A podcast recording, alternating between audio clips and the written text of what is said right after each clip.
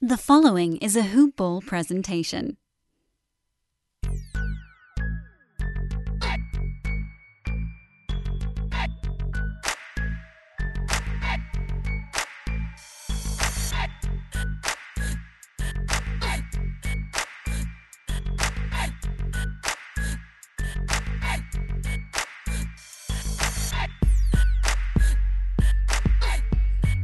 My name is Lawrence Brooks, and you're listening to the Hoop Ball Mavericks podcast.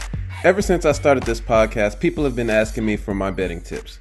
I always get asked, who you got, Lakers or Clippers, Brady or Mahomes? And I'll tell you what I tell them. Where you bet is just as important as who you're betting on. That's why I tell people to bet with my bookie. My bookie's rep is rock solid, and they've got the best odds, contests, and promotions in the business. They're the only place I trust with my NBA related bets. The one sportsbook guaranteed to give me the best lines for March Madness, Tuesday night games, Thursday night games, and everything in between. And you know me, you know that I don't give my stamp of approval easily. To earn it, you've got to be the best at what you do. And my bookie is the best sports book out there. Period. It's simple. Sign up, enter promo code HoopBall, and get your deposit matched way halfway up to a thousand bucks. Head over to my bookie if you want to add a little excitement to the sports you love and the games you bet. Bet with the best. Bet with my bookie. Again, my name is Lawrence Brooks. Thank you for joining in to the Hoop Ball Mavericks podcast. Um, it's been a couple of days, but we've had a wild ride these last few days.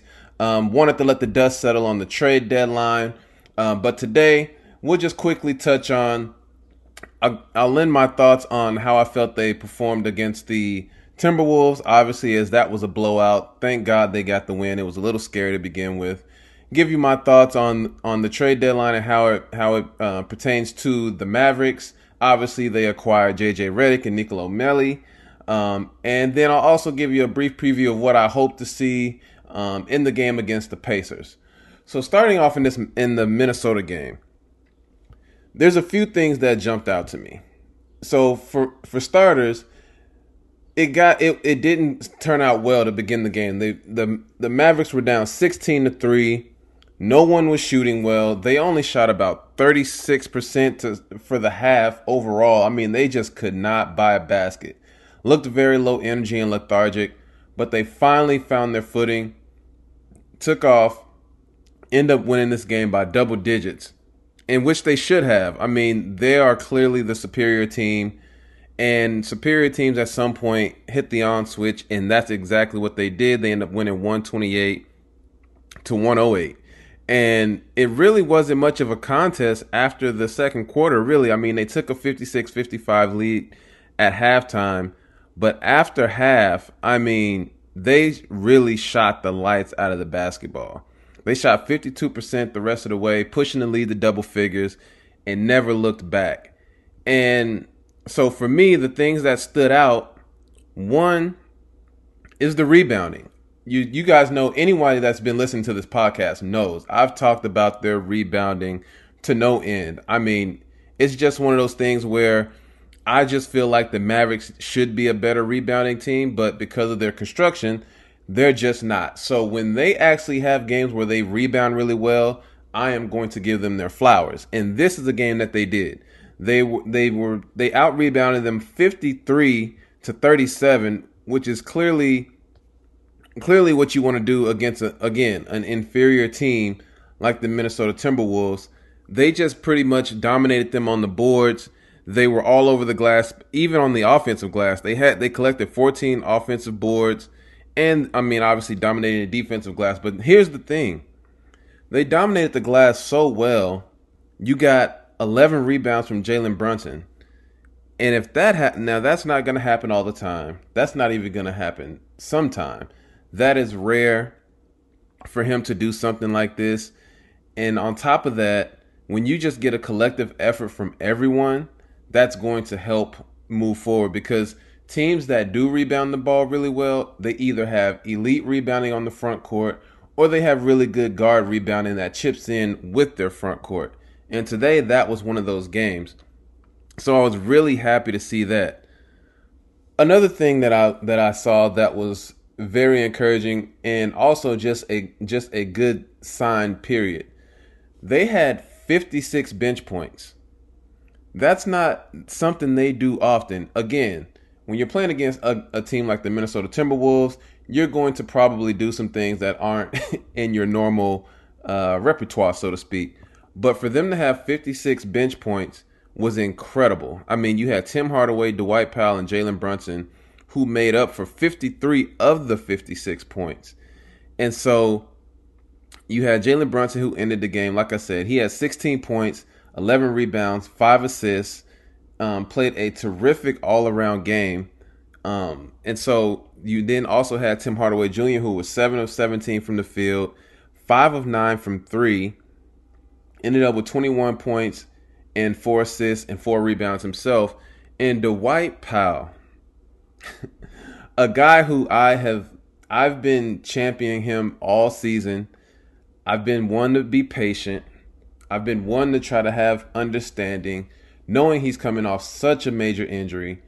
And for him to have a game like he had, he also got the defensive belt of the game, was just great to see. He was 7 of 10 from the field. He was 1 of 2 from 3. Hit his only free throw that he took, ended up with 16 points, 8 rebounds, 2 assists, 1 block, and 1 steal. Clearly his best game of the season, and he did it in only 19 minutes. I mean, that is just great basketball from a guy like him. Um, ended up a plus six in this game. And I just, I don't know. I think for everyone has a role that they have to play. And for him, his role is always to be an energetic guy who can kind of rim run, displays his athleticism on the, you know, in transition and on the glass, and can occasionally make a three pointer. And for him, it's been a little bit of a tough ride this season. He's been a little inconsistent, but the one thing that I love about him is that he continues to show glimpses of coming back. And if he can stay the course, he should be very helpful down the stretch. So it was really good to see this from him. Um, Porzingis, a guy who is criticized literally every game, he carried the team in this game and was the reason that they pretty much won because of the fact that he took on the majority of the scoring load. He had 29 points, two blocks, nine rebounds, four assists, and he took 23 shots. And like I've been saying, he had a stretch of games where he wasn't even taking 15 shots in, in those games. And they just can't have that from your second best scorer and your and your second leading uh, playmaker. I mean, he's a guy that they depend on nightly, and they need his production on the offensive end because they aren't they aren't going far without him and Luka leading the way. So it was actually really good to see him just have kind of a dominating performance especially against another marquee guy like Karl Anthony Towns. Uh, Porzingis was three of nine from the three point line, made all four of his free throws, and again, they came out and they just blew their doors off in the second half because they shot so well from the perimeter. It just ballooned the lead, and they never looked back. Um, another thing that really stood out to me is the fact that they had seven people that scored in double digits. And I mean, when you get that type of all around production, it just makes the game so much easier. So much easier. So I was happy to see that. That was good for them. You have to win these games. And like Porzingis said, these games are must wins, especially against teams that you should beat. Obviously, you're going to lose some games that maybe you should win to maybe some lesser teams. And clearly, when you're playing against um, the upper echelon of the of the Western Conference, you're going to lose some games just because the competition level is so high. But when you get nights where you're playing lower level competition, inferior teams, um, you have to win those games. And again, at, with the position they're in, they need these wins every time they step on the floor. They cannot afford to lose games to Timberwolves, OKC, um, who else you name it out there. Houston Rockets, especially right now with the way they're looking. Those are, these are the type of teams you have to come in and you have to be dialed in from the jump. And in this game, they gave a little bit of a scare, but they bounced back to win. So it was good to see. This was one of Luka's worst games of the season, actually. He only had 15 points, four assists, four rebounds. He was six of 16 from the field, um, two of nine from three. I mean, he just he just didn't have it today. He came into this game averaging 39 points per game. I mean, he was dominating everyone for a good stretch of games, and so he had a little bit of a down game, but it didn't matter because literally everyone around him picked it up and they were able to get this win. So I was happy for that. Those are some of my thoughts on that game. and how that turned out. Now, as for the trade deadline, now, you know, I don't know. Here's the thing. We know that the Mavericks don't have a bunch of leverage in terms of pieces that they can move. So why even invest your energy in in the fact that, you know, all these shoulda, coulda, wouldas or ifs and maybes. What if this team did this? What if this team did that? The fact of the matter is this roster is built how it's built.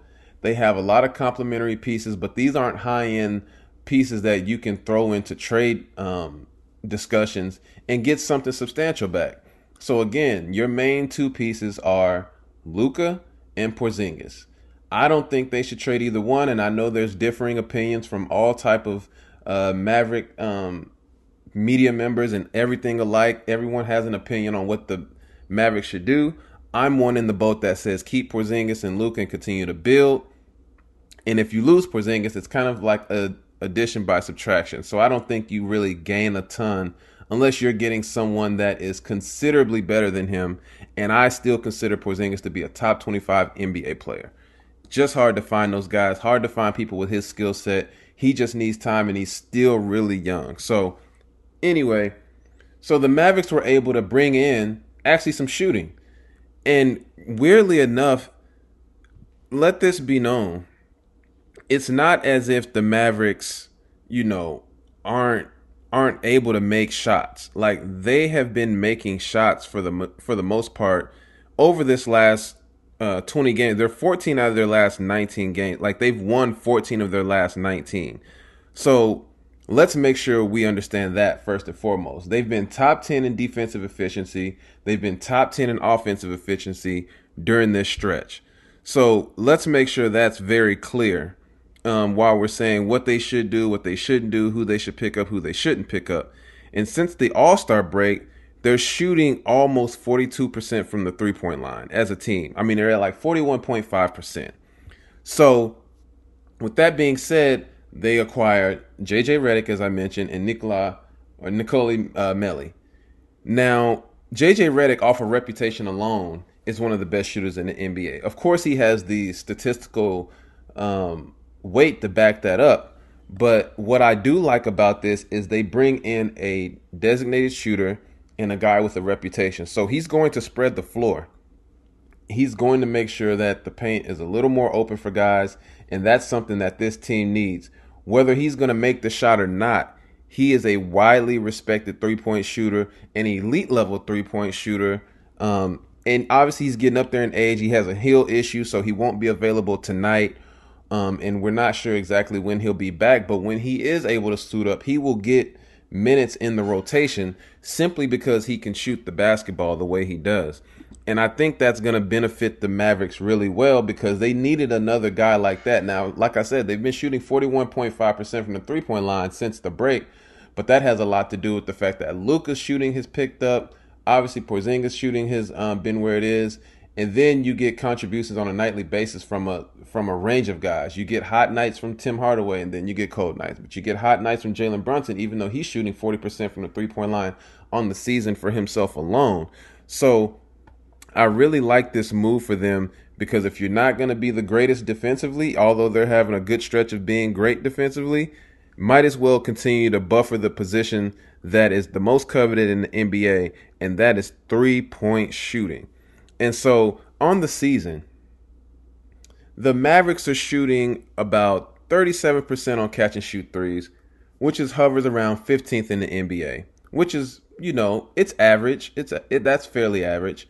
So they ha- so they've clearly improved from where they were, where they were towards the bottom of the barrel to start the season, and they have steadily moved up, which by law of averages, based on how this team does shoot the ball, that was kind of expected. So I'm happy to see that. Um, then you add the fact that they got JJ Redick, who shoots 47% on wide open threes.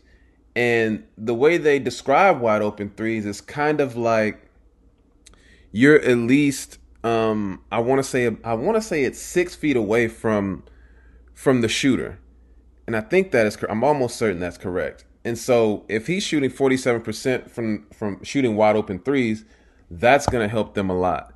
On top of the fact that he's shooting 40% on catch and shoot threes. And like I mentioned, with the with the Mavericks shooting 37% as a team and him shooting 40%, that is an upgrade. So I really like this addition because they're to need if they're not to be able to get another playmaker, you might as well get more shooting and like I've tweeted out, you can never have enough shooting, never. So so I'm happy that they were able to get him. Hopefully they get him in uniform um, here soon. I know he's got a heel issue, so he's gonna have to get get healed up before we can even see him in action. So that leads me to tonight's game against the Pacers, which it's it's a it's a game they should win, but it's again it's not a guarantee.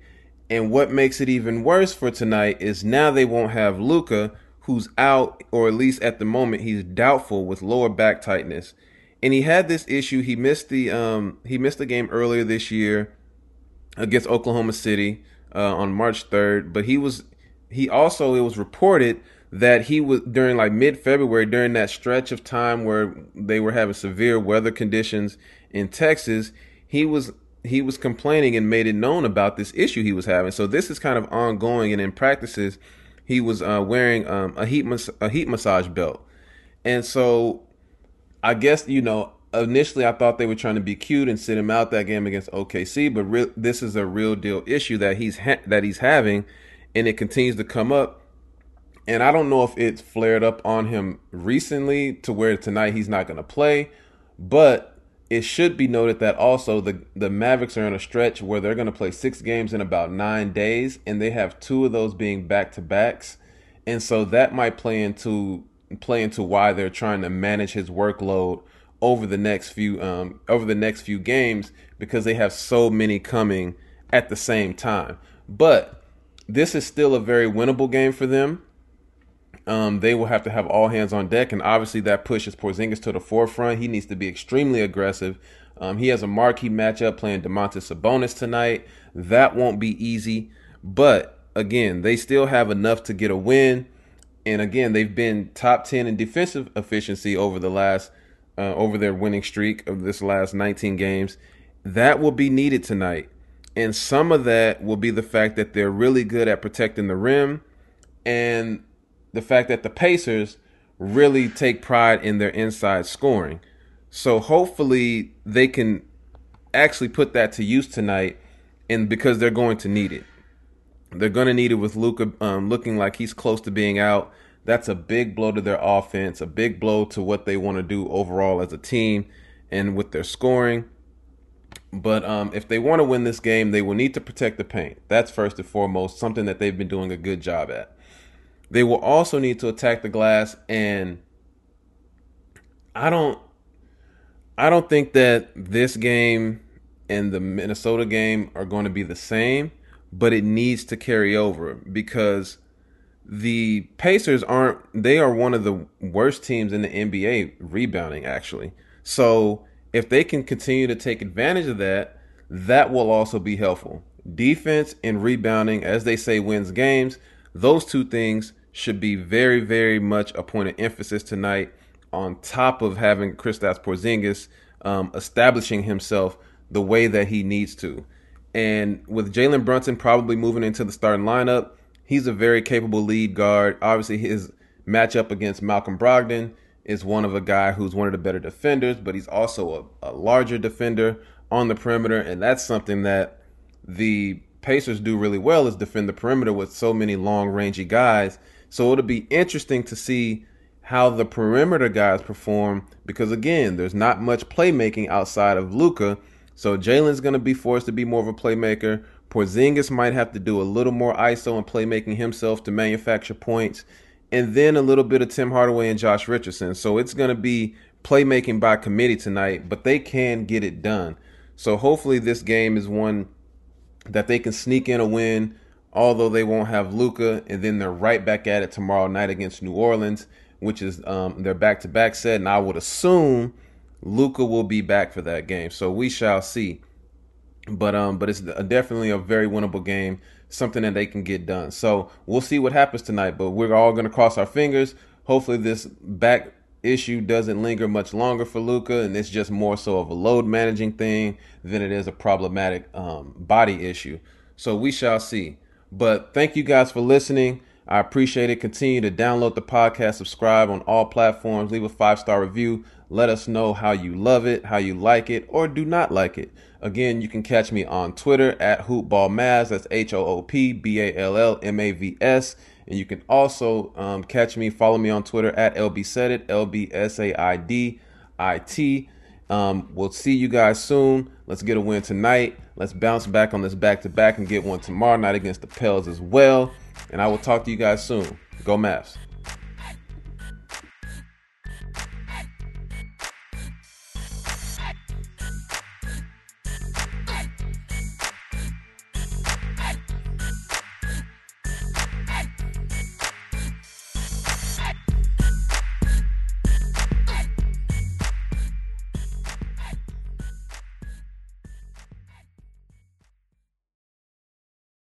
This has been a Hoop Ball presentation.